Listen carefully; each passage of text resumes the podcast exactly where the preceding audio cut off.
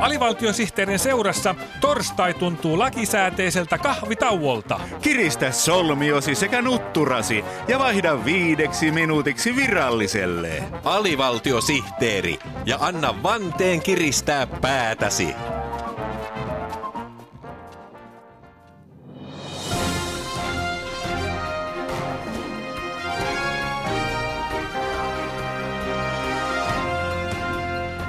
Nyt riisumme vaatteemme ja pulahdamme AVSTTn uutisten uutisvirtaan. Aiheitamme tänään ovat muun muassa Persuille oma versio Periskope-sovelluksesta. Peruskope suoltaa suoraa kuvaa puoluetoimistosta. Uusi paljastus Kreikan mytologiasta. Pandoran bokserit olivat uimahallien vitsaus. Slovenia houkuttelee turisteja rakkauden maahan. Lovenian sydänmailla lempi leiskuu. Mutta aluksi asiaa yhteiskuntasopimusneuvotteluista. Hallitus on nimittämisestään eli viime kevästä lähtien yrittänyt saada aikaan niin sanottua yhteiskuntasopimusta, jolla parannettaisiin Suomen kilpailukykyä työvoimakustannuksia alentamalla. Neuvottelut ovat kuitenkin kariutuneet jo neljä kertaa, koska työntekijöiden työehtojen heikennyksistä ei ole päästy yhteisymmärrykseen. Hallituksen pakkolakien pelossa neuvottelijat ovat nyt nytkähtäneet eteenpäin yrittämään sopimusta aikaan viidettä kertaa. Kilpailukykytoimittajamme Einomies Porkkakoski on paikan päällä seuraamassa neuvotteluja. Einomies, miten neuvottelut sujuvat?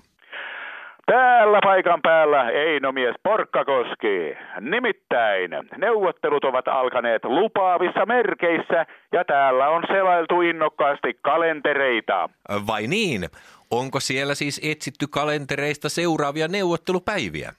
Ei suinkaan, vaan kalentereista etsitään ratkaisuja työajan pidentämiseen. Ensiksi riemuittiin siitä, että tänä vuonna on karkausvuosi ja karkauspäivä on maanantaina, eli tänä vuonna on yksi työpäivä enemmän. Niinpä neuvottelijat päättivät, että karkausvuotta vietetään tästä lähtien joka vuosi, paitsi silloin kun karkauspäivä osuu viikonloppuun. Yksi työpäivä lisää vuodessa. Tuostahan voisi tehdä laulun Karkauspäivän säde ja menninkäinen. Seuraavaksi neuvottelijat huomasivat, että itsenäisyyspäivä on tiistaina, joten työntekijöiltä menee yksi hyvä työpäivä hukkaan. Niinpä he päättivät, että itsenäisyyspäivä siirretään lauantaiksi. Mitä? Joulukuun kuudetta vietetään siis joulukuun kymmenes. Kyllä. Näin vuosittainen työaika pitenee siis toisella päivällä.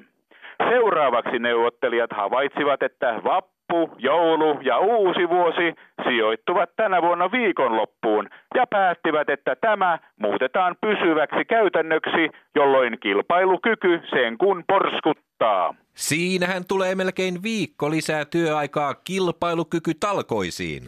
Mihin neuvottelijat tarttuvat nyt kalenterin jälkeen? Kelloon. Heidän seuraava urakkansa on siirtää ruokatunnit ja kahvitauot viikonloppuun täältä tähän.